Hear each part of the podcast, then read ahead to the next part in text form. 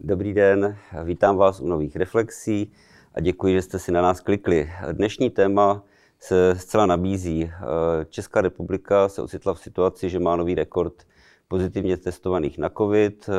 Před chvíli, před chvíli skončila tisková konference budoucí koaliční vlády, řekněme to tak, která představila svůj plán covidový a myslím si, že většina, většina občanů této země čeká, co, kdy už teda ten covid skončí.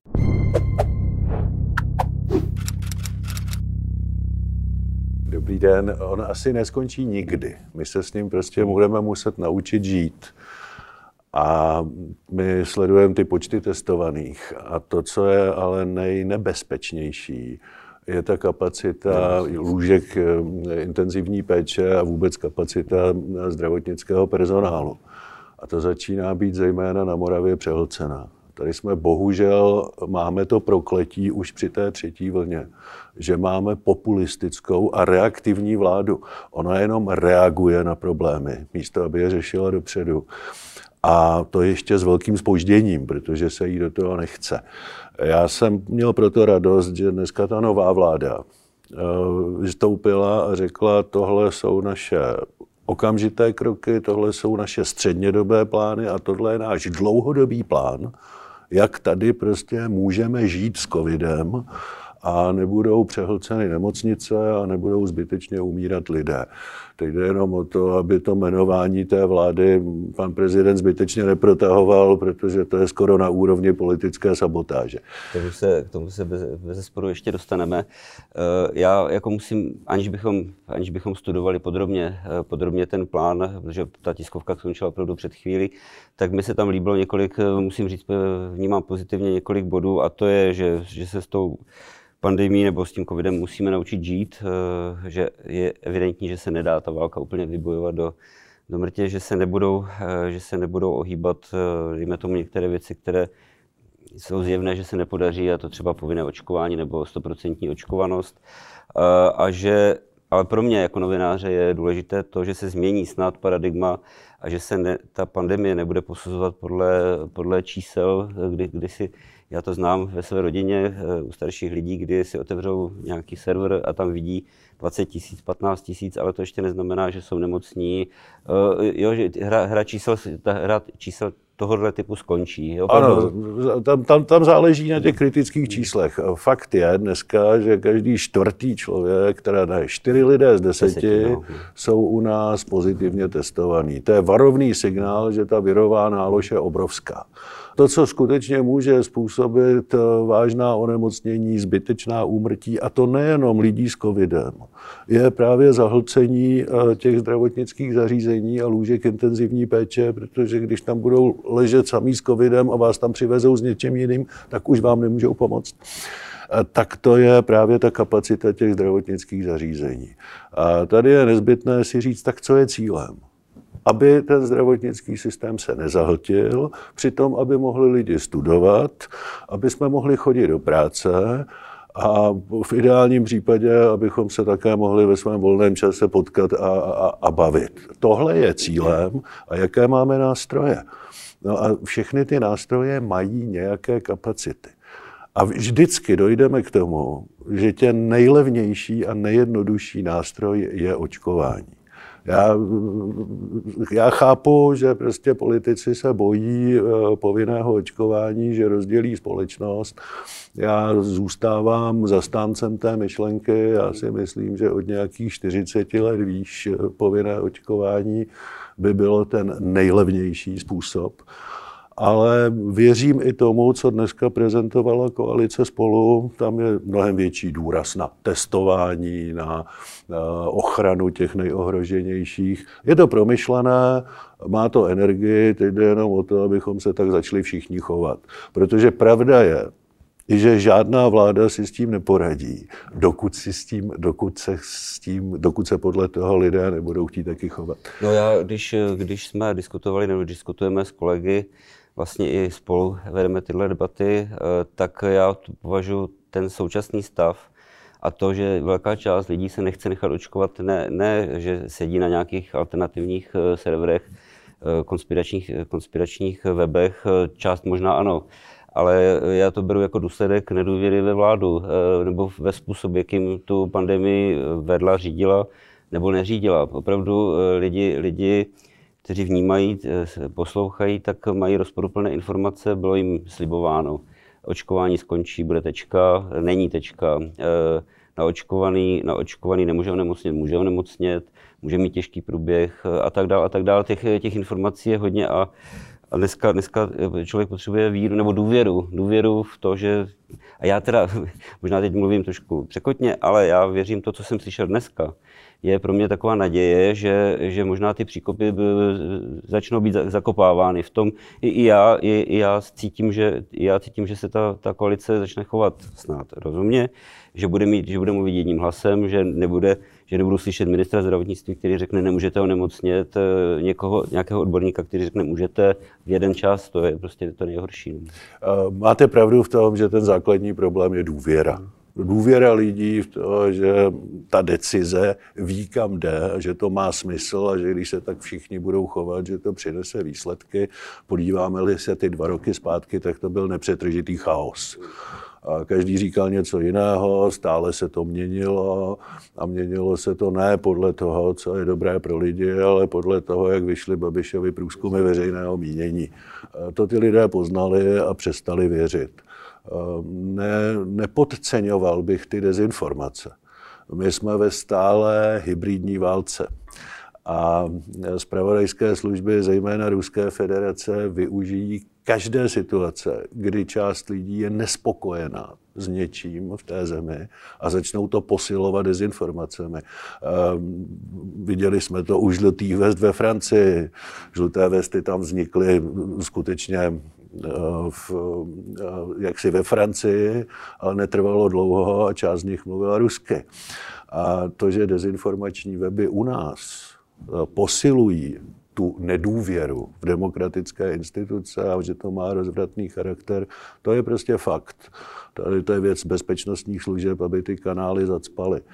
Ale to důležité je, aby nastoupila vláda, která bude říkat, dnes uděláme tohle, zítra uděláme tohle a pokud to uděláme, bude to mít tyhle výsledky a aby získala zpátky důvěru lidí, že to někam vede a to já pevně doufám, že tahle vláda bude umět. Já taky doufám. Já k tomu, eh, k těm, těm vlivům nebo hybridní válce mám dvě poznámky. Jedna, já si myslím, že největším výsledkem hybridního útoku z východu na, na naše národní zájmy nebo na, je, je Andrej Babiš premiérem. To je jako, a druhá věc, že i ten virus přišel z Číny. To není, to je, to je realita. To... No tak to je realita, ale to si nemyslím, že bylo součástí hybridní války, ale že ho hybridní válka používá, toho používá, používá ho ve všech zemích Evropské unie. E, já jsem četl se zájmem zprávu Bezpečnostní informační služby a tam se o tom mluví zcela otevřeně, že ti, kteří byli nespokojeni e, s vládními opatřeními, takže byli terčem eh, dezinformačních webů a terčem hybridní války a netýká se to jenom České republiky. Konec konců na všech zasedáních NATO i Evropské unie se prostě hovoří o stále hybridní válce a o tom, že bohužel v té hybridní válce prohráváme a že ty dezinformace jsou eh, mimořádně sofistikovaně mířeny na ty správné adresáty a že to má svůj, že to má svůj efekt v té společnosti a ten efekt je rozvratný. Já jsem, já stejně tak bych mohl položit na stůl mnoho, mnoho uh, zpráv nebo nějakých no, zpráv Evropské unie eh, týkající se covidu, které dneska se dají taky nazvat dezinformacemi o tom, co bude. Opravdu to je, je to složité. Zároveň se zaměňuje, zároveň se zaměňuje to, když my třeba jako jsme v reflexu nebo na půdě reflexu, my jsme byli docela tvrdí kritici opatření vlády, ale zaměňuje se to s tím, že že jsme proti očkování. Není to tak. Eh, jo, prostě ta, ta, ta debata je fakt složitá, ale já bych eh, se chtěl vrátit k tomu, co jste nakousl, a to, že, to, že asi v zájmu nás obou, ať můžeme mít rozdílné názory na, na pandemii, tak je, aby tady byla eh, vláda s mandátem a co nejrychleji. To spíš položme otázku, proč tady už není. Ta vláda je domluvená, má hotový program, vládne vláda v demisi, Každá vláda v demisi je takzvaná chromá kachna.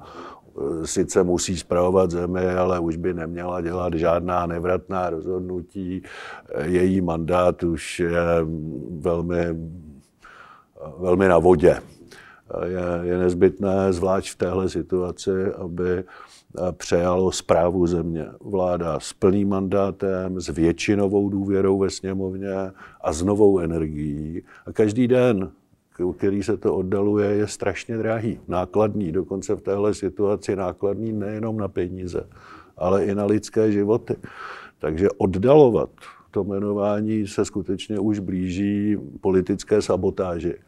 Tady bych skoro řekl, že pan prezident je účastníkem té hybridní války.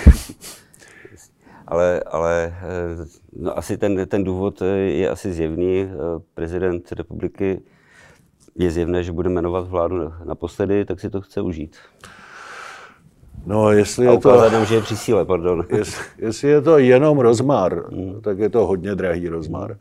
Znovu opakuji, jde o lidské životy a jde o obrovské celospolečenské náklady. Hmm. Pan prezident, já jsem rád, že se zlepšil jeho zdravotní stav, to přeji každému, ale pan prezident je evidentně v takové situaci, že bude až do konce svého mandátu zdravotně limitován. A to značně výrazně. Já si státníka na jeho místě představuji jako někoho, kdo v téhle situaci rychle namenuje vládu s mandátem aby tu zemi měl kdo řídit a pak rezignuje ze zdravotních důvodů. A tohle, kdyby udělal, tak by odešel jako státník a já bych mu určitě zatleskal. Zdá se, že má úplně jiné plány. Eh, nicméně, nicméně ten, ta situace, ta situace eh, covidová, eh, ekonomická vlastně taky, je to, je to, spojené, je to spojená nádoba je, je vlastně tím hlavním důvodem, proč by prezident neměl, neměl otálet a neměl by hrát s, s, s pověřeným premiérem Fialou nějaké hry o jednotlivých jménech, ať, ať můžeme třeba sdílet některé, některé pochyby. No, víte, pochyby jsou, já si myslím, že pochyby jsou na místě vlastně u každého. Mm-hmm. Nikdo nemohl vystudovat vysokou školu ministerskou nebo, ne, nebo předsedovládovskou a, a jak obstojí nebo neobstojí ve své funkci, to se skutečně ukáže až v okamžiku, kdy bude těm výzvám čelit. A určitě bude spousta men, které tady budeme spolu Jasně. oprávněně kritizovat, ale já bych dopředu nikoho neodsuzoval. Prostě jsou to lidé, kteří mají mandát stran, které uspěly v, ve volbách. Jsou to lidé, které akceptoval premiér, který je navrhuje prezidentovi a e, měli by, tu, měli by tu šanci mít nám ukázat, že na to mají. No já nemám důvod nikoho odsuzovat dopředu. Já si vzpomínám, e, cituje se, cituje se teď situace, kdy, e, kdy přišel Miloš Zeman jako, jako premiér, budoucí premiér, přišel za Václavem Havlem prezidentem a Václav Havel měl pochyby o dvou jménech. Tehdy, myslím, že to byl Václav Grulich a ten druhý byl Jan Kavan, minister zahraničí. A Václav Havel to jenom vlastně zdržel, aby dal najevo své pochyby. Ale ta situace už eh, není adekvátní, to je dnešní. Já si i pamatuji hmm. na Jiřího Paroubka, hmm. který když navrhl jmenovat doktora Ráta, hmm. Tak Václav Klaus také velmi váhal a bránil se ale nakonec podepsal, protože eh, jak Václav Havel, tak Václav Klaus si uvědomovali tu svoji ústavní roli. To znamená, těm premiérům nevetovali, je nenapadlo říct slovo veto. A Miloš Zeman to posunul, říká slovo veto a na to nemá nárok. A Petr Fiala mu podle mého názoru nesmí ustoupit. Tak tímto v podstatě pozitivním konstatováním a doufáme, že to tak v pátek dopadne, končí tento díl a budeme se těšit na příští. Tak zase příště. Děkuji.